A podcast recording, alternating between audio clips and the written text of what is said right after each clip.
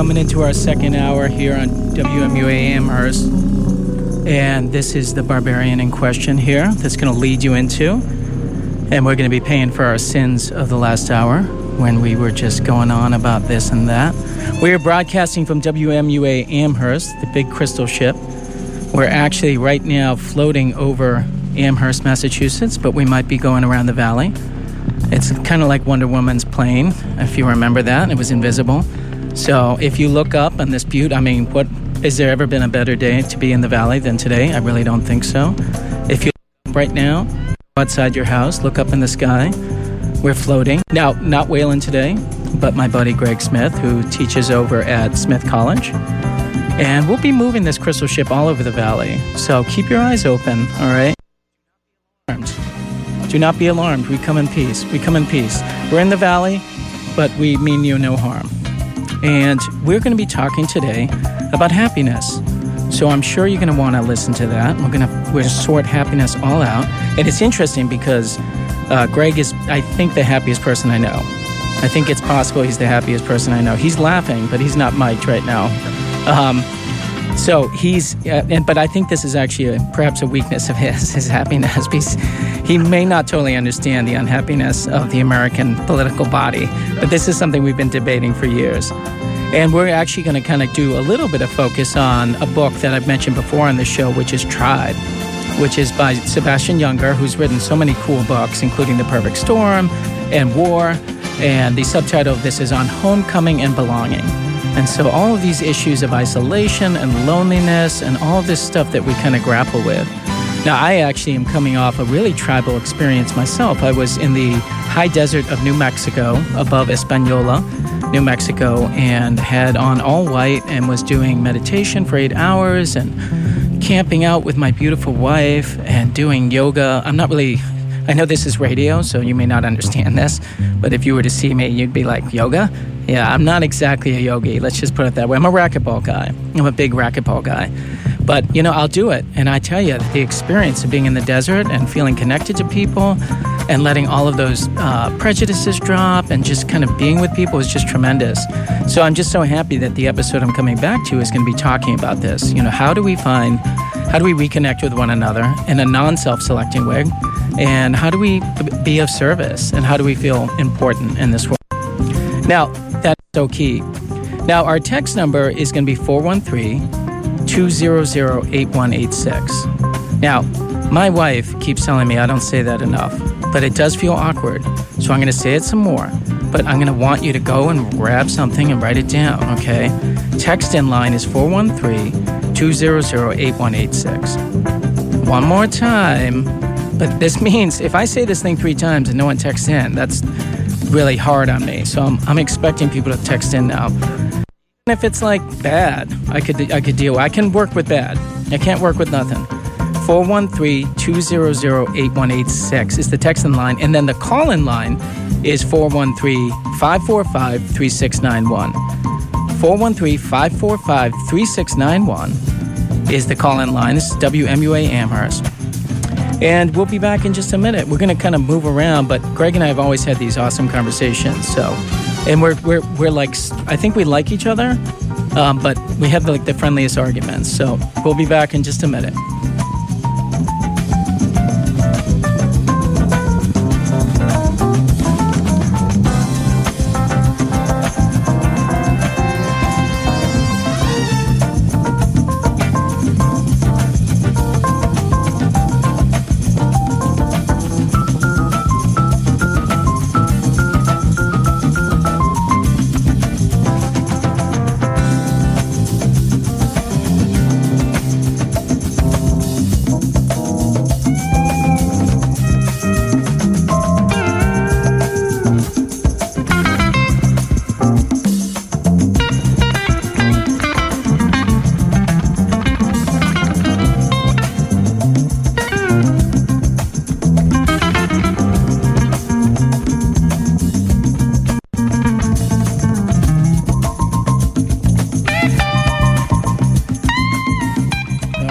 We're coming back. We're coming back in the studio. Now, I do have a correction to make, and Greg, you're on now. So, Greg, explain the correction. Uh, yeah, uh, my name is Greg White, Yes. and I teach at Smith College. But oftentimes, for many years now, people have introduced me as Greg Smith uh, all Yeah. the time. I did. So I've you did actually. in- you've been in my classroom multiple times, and I write it on the board. Yeah. Greg Smith. Yeah, But it's I just do- uh, I don't know Smith five letters, White five letters. You know, I think that's it's just it's It's yeah. hard. It's Yeah, yeah, hard. it's- but it- but we're just gonna call you Greg. Okay. that works. That works fine. but uh, I, I, the other thing is, I actually have a friend named Greg Smith who lives in There Los. Angeles. So maybe a little bit more excuse, but but not a lot. Now, Greg, we're gonna talk about happiness and tribalism and stuff like that. But you're an expert. You're a political science professor, and your area of expertise is the Maghreb, right? Yeah. Was that is that how you say it? The Maghreb. Maghreb, yeah, Yeah, Maghreb. Maghreb, which is North Africa. Countries of North Africa, yeah, And is that just- Mediterranean? Yeah, uh, is that like a mostly an Arab studies thing then? Uh, it can be, yeah, Yeah. in some areas. Although the, you know, in uh, Morocco and Algeria, especially in, in Northwest Africa, there's a significant Berber population, Okay. Tamazight population that's not Arabic or Arabophone.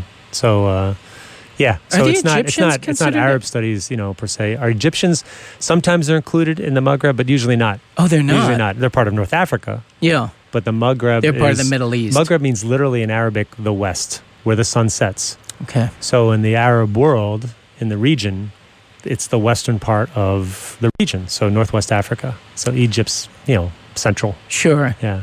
Well, there's these kind of distinctions that we make. You know, yeah I teach Middle Eastern and they're all, they're it's, all, it's all constructs that we Yeah. use. So. I mean, you can't teach Middle Eastern history without Afghanistan. You know, for example, which is yeah, South but Asian. a lot of people say that Afghanistan's not, I mean, right. I think is not part of the Middle it's East. South Asian. Yeah, South it's in South Asian So, studies, but yeah. and Pakistan for that matter too. Yeah. You just can't teach it. Right. So there's these things that we graft onto the world as a as a handle. as, as easy, easy, uh, you know, easy ways of thinking about things. Exactly. Trying to think about things. But we Right. we have I've had you in my Middle Eastern class a couple of times with the students, and so Yeah, I got to tell you, it's great to be on the radio show because uh, you're you're awesome, and I, I just didn't know that you had this, you know, uh, life as a as a radio DJ down down, and I love WMUA, cool. um, but you know, um, yeah, you Well, you, you you. always surprise me. Well, thank you. I try to surprise. I Yeah. try to surprise myself because otherwise malaise sets in.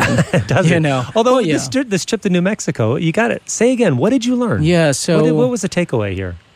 well, I've been What six can you bring times. back? What can you bring back and share with us from your New it's Mexico just, jaunt? it's just so interesting. My wife and I talk about this. Now we have two young kids, uh-huh.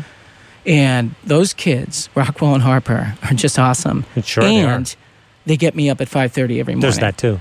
and you know also are like really have a ton of needs and stuff like this now my wife and i we decide that our vacation will be to go into the desert of new mexico and wake up at 2.30 every morning 2.30 every morning for something called sadhana which is this morning like prayers and music and Awesome. yoga Awesome. and you Stars know, and moon. Maybe. I mean, and- 2:30 in the Yeah, yeah, morning. Yeah, you're outside. In other and words, cold Yeah, you know, Yeah. because the desert's really cold at Yeah. that time.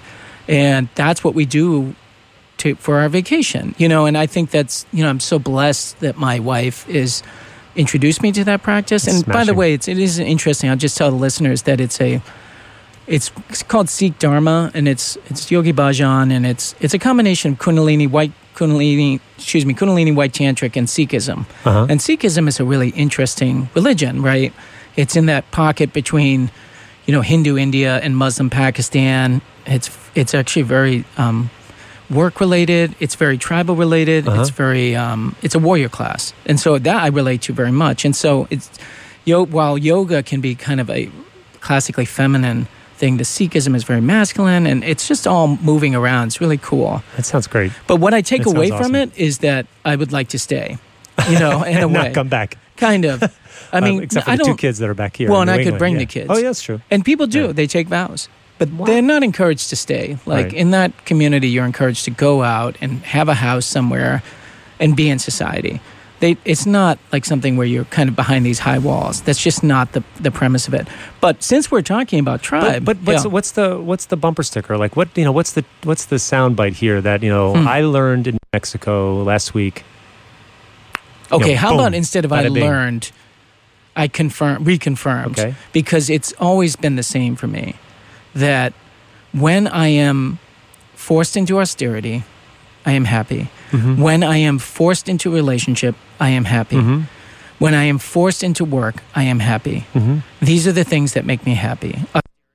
relationship and work. And you said there, there's a lot of connection with others, and you know. Well, that's of- right. Yeah.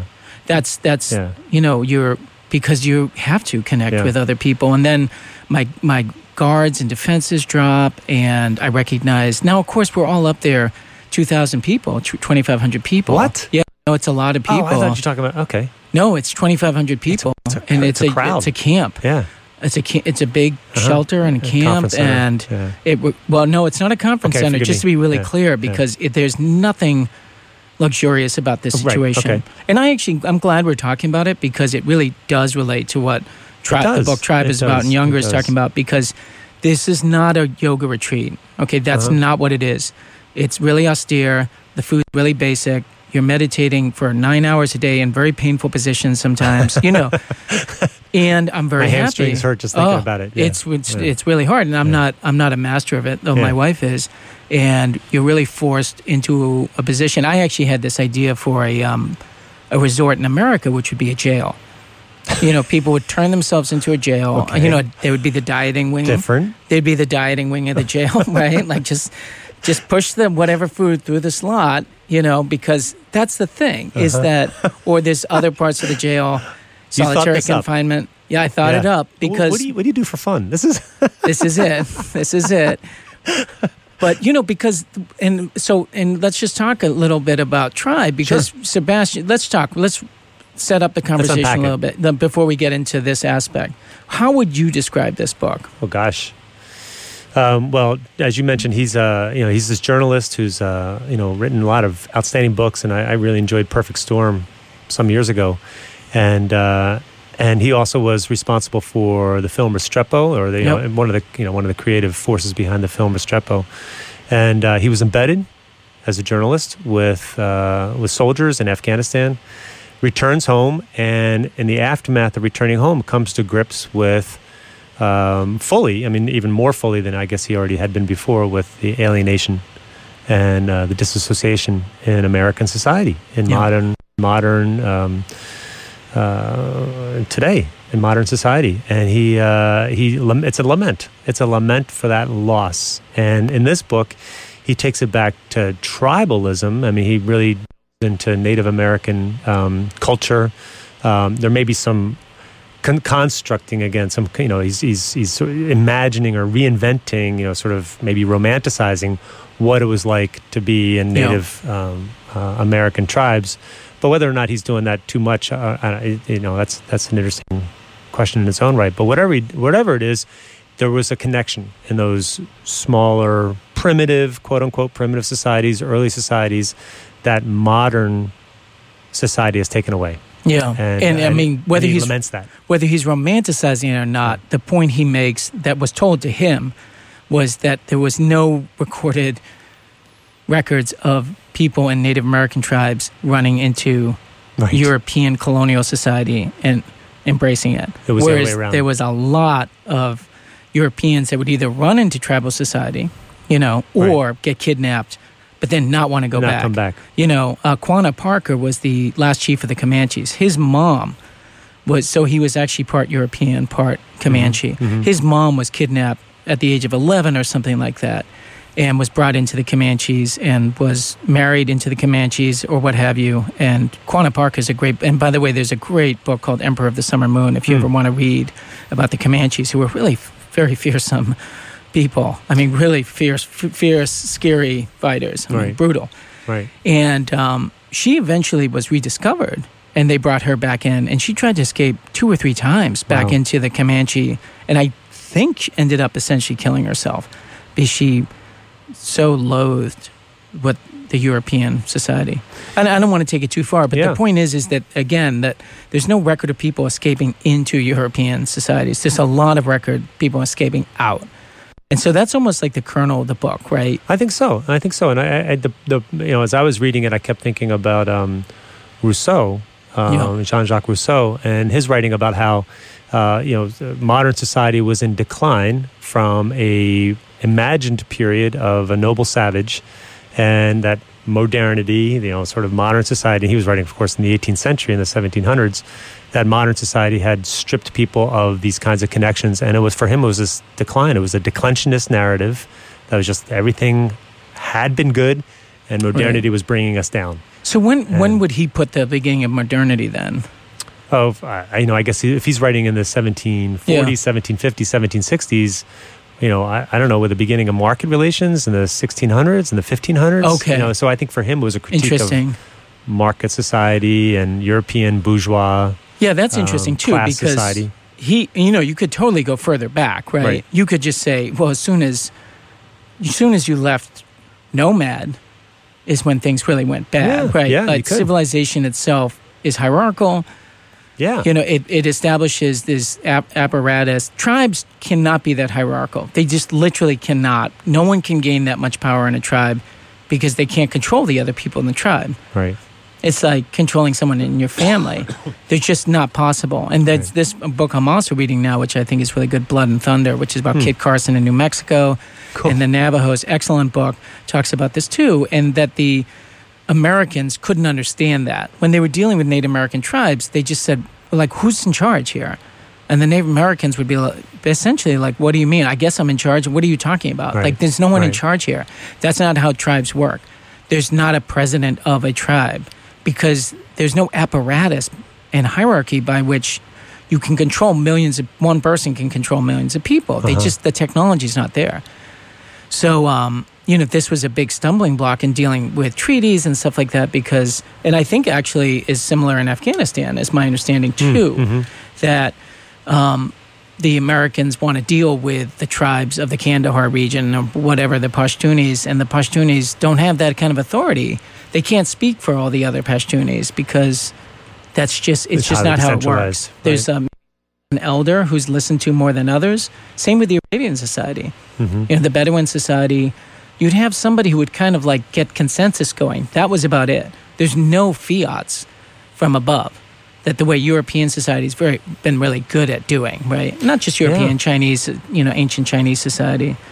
But that comes with job specialization and excess food and all of that stuff, right? Yeah, I mean, I think when he looks at modern society, when Younger's looking at you know contemporary society today, he just he's he grieves. I mean, there's a Yeah. there's a grieving going on at the ways in which we're isolated from each other, the atomization, sort of the this kind of lack of connection that is too too easy, and it's paradoxical, of course, because we often feel that we're deeply connected because of these you know Right. devices like phones and and uh, you know it's just it's uh, and the internet of course we're of course we're connected but he looks at it and sees a lot of alienation and loneliness aloneness Well, it's interesting and, uh, too. and he's, I, and he's sad for it sure, and I think that sad about it there is this i in some ways i would you know like him to be in the room because one, one way i would challenge him is although i would i might have an, his answer too possibly i would say well i see a ton of tribalism.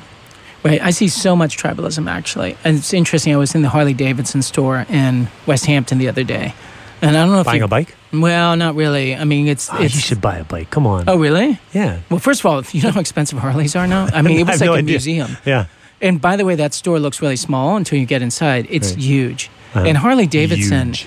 huge. Huge. Well, that's what I have to say. I have a lot of Trumpisms. my hands, like, I don't know if it's 20 years in New York, but I do this with my hands, that finger thing. That's good. I say huge all the time. Yeah, that's huge. Tremendous. Tremendous. Like, it's he's a New Yorker and I'm an ex New Yorker too. Yeah. So that doesn't mean we're politically aligned, but um, we're both charlatans of a kind, perhaps, you know, fast talkers. But that brand, Harley Davidson, is so impressive. You know, it's an, it's an amazing brand from Uh-huh. when I was a kid, where Yeah. it was it kind of had dipped, right and now, boy, you it really is like a museum in there. And bikes Oh, are cool. forty thousand dollars. You know, the the like high end bike. I don't know if I could do it for safety reasons, right it's But- crazy crazy unsafe but that's an interesting. Just Harley Davidson's interesting because that's a tribe of a kind, right? right you go up uh, 202 and and uh, past Amherst and stuff like that, and there's groups in that are tribed up, right? And Yeah. even if they're not tribed up with, you know, if there's six or seven riders, but they see other riders on the road. Have you ever noticed the signal they give each other? Hmm. They'll like drop their. You ever seen this? no Yeah, yeah. Look closer because Okay. their accelerator, their throttle's on their right, and they'll put their arms out to the left, kind of straight. It's a, a way of saying hello to other motorcyclists Uh-huh, uh-huh. and they generally will do it. Um, you know, so I would say I would ask Sebastian Younger if he was in the seat. I'd say, hey, look, um, what about the Harley Davidson crowd? Isn't that a tribe of a kind? And now it's all. What's interesting to me is it's predicated on purchase. It's enmeshed with consumer capitalism. And I don't know if that kind of so can compromises you imagine, it. Can you imagine a tribe that's not based on like eh, people who own a boat down in a marina, you know, or people, you know, so people have a common passion, a common. I'm sure you can. I'm sure we can think of think about musicians. Think about you know people make connection and forge connections with each other. You know, this is where I would push back against Rousseau or somebody like Younger's in his okay, argument. push back. But just to say that you know, it's there's definitely a lot of aloneness and loneliness, and there's definitely a lot of isolation and you know lack of connection. Absolutely. I mean, we, there's no and there's no denying that in in capitalist society, there's a lot of alienation. You know, people from each other, people from the work they do. Um, but people people still do forge connections. Friendships exist. Friendships occur. Um, sometimes with similar people, sometimes with dissimilar peoples. You know, people you know who you know reach across Sure. whatever. You know, it could be a class divide, it could be ethnicity, it could be Well, religion. You know, people forge friendships with unlikely people all well, the time. we need to look at that. I think almost separately because I actually think, and as we were, we Greg and I biked over on Valley Bike Share together. Valley Bike rocks. Yeah, it's really Can I say first that? Am I allowed time. to say it? Can I make a Rocks commercial is not for? a swear. If that yeah, but no, I mean Valley Bike. Am I allowed to plug Valley Bikes? uh, yeah, I think so. It's cool. I was a Valley Bike virgin until today, Yeah. and and it's the way to go. It's I'm pretty gonna, neat. I think I'm gonna. You're gonna, like, get a membership. every day. Yeah, It's just. I mean, way- it's perfect for you. well, it's also a beautiful day too. That kind of helps as a top I mean, ten it day. is really Yeah. a top ten day, Yeah. maybe top ten day of the decade, Yeah. honestly. And there's so many people out on the bike Can you have path. a top? No, it's a top ten day of the year. yeah, well, definitely it is that. yeah, that. and it's yeah, it's really decade, it's a it's a blessing to live where we live. Yeah, yeah. Um, now to come back for Okay, a where are we? second, and so it's is that I just had a thought about like the Harley Davidson. And by the way, if you're out there listening and you want to kind of chime in on this, like maybe you ride a Harley Davidson, and maybe you could call in and tell us. Maybe you ride alone. Maybe you ride with other people. I'd be curious. Um, what your take is on this. And our call in line is 413 545 3691. That's 413 545 3691. Is the difference, all right, I'm just posing this. So I'm Sebastian Younger and I'm sitting in the seat. And you're talking about what people are making connection. And I say, well, listen, that's hobbyism. You know, mm-hmm. but owning a Harley is a hobby. And it's this little escape where you can kind of feel you can feel a lot of the aspects of being in a tribe, but you're forking over money and it's only on Friday evening and Saturday morning or whatever it is. It's a step away. Whereas to really feel the benefits of being connected and tribal is got to be like not the 20% after you've done your work, it has to be in the 80% of your actual existence. Otherwise, yeah, you're at the marina, you're on your Harley, but Right. you know that in some ways it's like putting on a cowboy hat and cowboy boots and going to the OK Corral kind of thing. do, you, do you see what yeah, I mean? yeah, yeah. You're, I mean, that's a good point. That's a good pushback. That you know, it's a, it's still nevertheless the vast bulk of our times, you know, as as workers, as you know, as as employees, as you know, in our day to day lives, we can be deeply, we are often deeply alienated from each other. Well, and, not just torn time, apart. I would say, but like, listen, one of Younger's arguments is is that people are happiest when they feel necessary. Mhm. That's like I think that that's like a cornerstone of the argument in this book is that so if I'm I'm I'm with my friends riding a Harley, that's cool, but it's not a ne- necessary. I'm not, I'm I not don't feel useful. Yeah. I'm not like an officer on a motorcycle, like tracking down the bad guy. Like I can't suspend my disbelief that much. It's Mm-hmm. good, but it's not. Society isn't turning to me and saying thank you. You know, I have that a little bit as a high school teacher, Right. Which is makes teaching, and I'm sure you have it as a professor. Uh, yeah. It makes teaching it so satisfying, and it's interesting. Some of the most satisfying jobs in the United States are the lowest paying jobs. Mm-hmm. I would argue. Mm-hmm. You know, nursing, officer, um, a teacher, public school teacher, teachers, firefighters. You know, these jobs are not cash cows. Right. But I think, in a way, there's an understanding of like, yeah, we're not going to pay you. First of all, there's probably a lot of reasons why we're not going to pay you a lot. But one of the reasons is because we don't have to. Because this is a, a life choice. This is a mm-hmm. life decision. Mm-hmm. And you're getting fed otherwise. Your meaning is intact. You don't have to sit there questioning, why am I doing this? You're not in an office trying to figure out, like, what does my company do and why am I doing it? Uh, you're not disconnected. And so, even when I have bad days as a teacher, and even though my paycheck isn't very large, I never doubt that on overall that I'm benefiting society and that people see that and that I have relationships with these kids and I'm helping them grow up. And So- that's such a that really puts my mind at ease. So why then does this book Tribe resonate with you? I mean, your own experience, your own Mhm. lived experience is one where you do feel connection and useful, you know, usefulness, a kind of usefulness. Um, Well, I think I could answer that a couple ways. One way is I could say um, that that for more people, in that I actually see that as a coming issue, and especially with work automation, things that we've talked about before. I'm concerned about my kids' generation, Right, not right. your kids' generation so much, but my kids' generation. Yeah. You know, Harper's seven, Rock is three. Twenty years from now, how automated, and then it's going to be even harder to pretend that you're necessary. And I, and I agree with that too. When you think back, you know, when we think back 20 years ago, right, and where the internet has come in the last 20 years since the late 90s, you know, Facebook wasn't invented, Twitter wasn't invented, so much, you know, Skype, you know, Yeah. all these things that we now use. I keep thinking, like, what are we going to have 20 years from now that's going to make Remember back when we had Skype? What a joke Skype was. Exactly. Right? Right. You know, it's like, what is it going to be? And so it's, it's, I mean, it's, self- it's self-driving unfathomable. cars. Yeah. which is going to eliminate death on the roads and put 4 million people out of work. Yeah. You know, what is the consequence of that? Hmm. And, you know, the two weeks ago, Whalen and I were on talking about guaranteed income. Or Mhm. no, that was actually about five weeks ago. We were talking about guaranteed income, which is Silicon Valley's new idea for how to deal with this issue. Andrew it's, Yang. Uh, it's just tin ear. It's tin ear city. you know, it's just like you really don't understand that it's not money.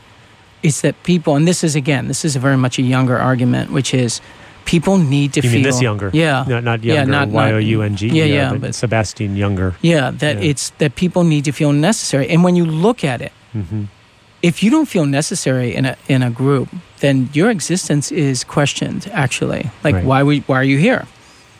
You know, you, so in some biological deep way, there could be a high level of anxiety that like I'm actually not necessary. So this group's going to leave me behind actually, and then I'm going to die. So how do we how do we change it? Because also as we were biking over on Valley Bikes, Valley yeah, Bike another, another shout out for. Valley Bikes. Um, you know, biking over, we're talking about Marx, and so Yeah. young Karl Marx, you know, uh, you know, in the, in the 1840s, was writing about alienation and capitalism. It was part of the heart of his criticism of capitalism, what it does to the individual. It just sort of wrecks people's lives. and family Um, units. And this was before the Communist Manifesto, you know, but you know, right around the same time period, and family and just connections to each other. And so, in some ways, you know, Younger, Sebastian Younger, is writing as a Marxian, not as a Marxist, but as a Marxian, without without invoking Marx. That's right. You know, he said, you know, this is the, the the modern society is doing this to us, and he's writing it. I can't do the math. 160 years, 170 years after Marx was writing Yeah. in the 1840s. Um, you know, so what? How do you change it? Is do you, revolution would be you know hard to well, hard to fathom. You it can would be uh, Luddites. The Luddites went around smashing equipment, right? Right. And the during the Industrial Revolution, people actually went into factories and smashed equipment. hmm, People who were in guilds and people who were hand making things would go in and smash equipment. There's a way. You know, we can protest, we can of- pray for a solar return. flare that's going to you know burn burn the grid up Okay. Oh, oh okay. Right. because that's and then stop there. That's one of the millions of anxieties that the news has put out there that there's solar flares that are going to cook our cook all our cell phones. But so cook the cell phones and the and the grid, Yep. Keep the medical but care the. I was going to say, and not let planes crash or you know like do other bad things. Well, And- we could even we could we could lose planes. but just not while they're in the air. Just ground. No, them. yeah, well, then we'll lose a couple right in that moment, but you know, very small Oh, know, percentage. We're getting dark here. Okay, but here's the thing: um, you look at there's certainly, and he taught Sebastian Younger says, look, there's a lot of benefits here. I do like how he qualifies Hmm. the book a lot of the time. He's Mhm. not being naive. He, No, he recognizes Oh, there's just so guy. many benefits Yeah. to modern medicine and food supply stuff, but it's almost like if you could just keep the food supply and the medicine part and jettison the rest of it, because the combustible engine is a wonderful invention that might end life as we know it on Earth, right? Right, It, it's right. like a really complicated, a complicated thing. And so, let me see where we were trailing back here. Help me out. Well, I think one of the things I always think about is like if you had a time machine and you could travel back to a better time, Yeah, what, what would it be? yeah. That's a good question. I mean, this is what I, you know, and you and I have grappled with this and argued about this before, sort of like, you know, and you tease me about being happy or optimistic, and I'm not sure that that's true, but, but I often think like, you know, wh- when, when people like a Rousseau or someone's talking about a sort of a narrative of decline that, you know, things are getting bad and they've, you know, it's, it's never been worse and, you know, we're going to hell in a handbasket. Can I say that? Yep. Yeah. Okay. Um, Not handbasket. You can say hell.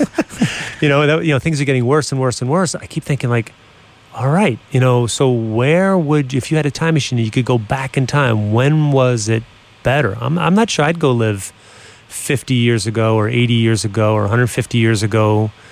Um, you know, uh, in in in in this society or other societies as well. Um, so that's one of the challenges I have Well, like, I with think- tribe and the you know romanticization, quote unquote, of Native American folks. It's sort of like it's sort of easy to say, oh, it'd be great to be in that kind of connected society. But man, I mean, well, I but I think one thing that you have to re- kind of like grapple with is that life and death are can be very fast in those societies actually. yeah, But Life that doesn't mean it's was, well, yeah, yeah, but that doesn't mean it's worse though. Like I do think Western society is obsessed with this idea that I mean I get it that living is good, you know, because the alternatives have limited appeal, right? to die, but you know we have, we have a society, excuse me, is that extends life, that really tries to extend life as much as possible to a fault. to a crazy extent.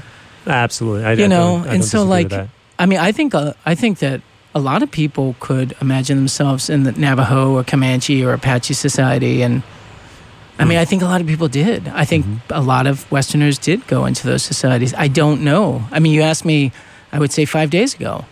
You know, in the, When you were- in the when you were in New of New Mexico, Mexico, yeah, I had yeah. a slice of pizza a couple minutes ago. Yeah, I had a little pretty good. bourbon last night. Yeah. Had some chocolate. Now I'm in a okay. cushy bed. Yeah, life's good. You know, I'm good to see my kids. That's probably the one thing. But I can grab them and go back to New Mexico, right? Climb up in the mountains. I always wonder this. Like, why am I not living off the grid?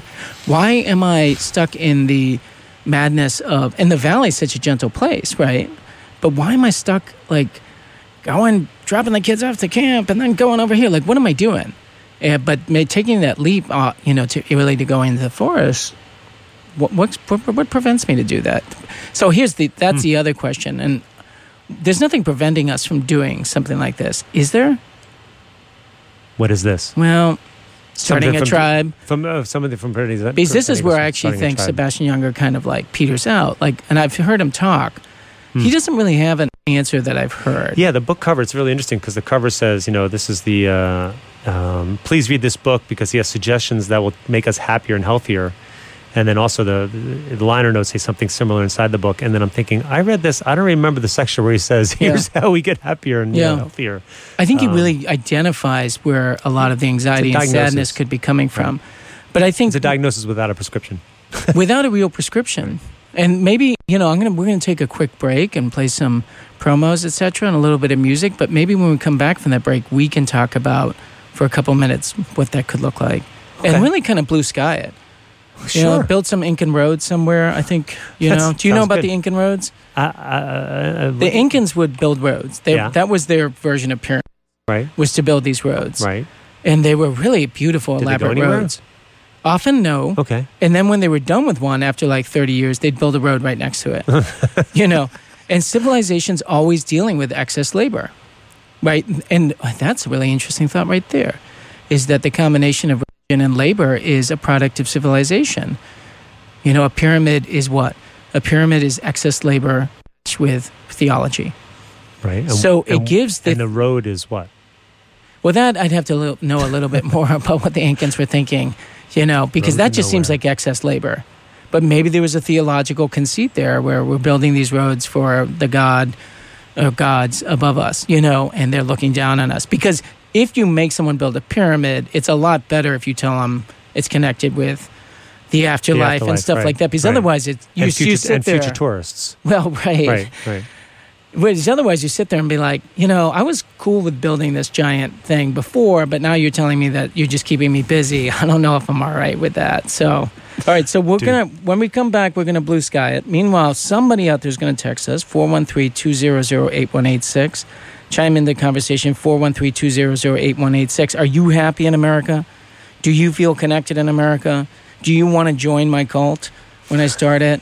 Okay? Because as I talked about with Whalen, my last chance at being a powerful person is to become a cult leader. That's my last shot.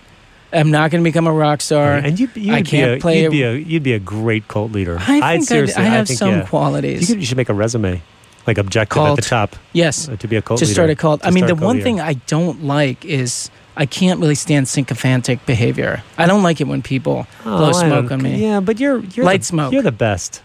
Oh, thank you so much. All right, we'll be back in a minute.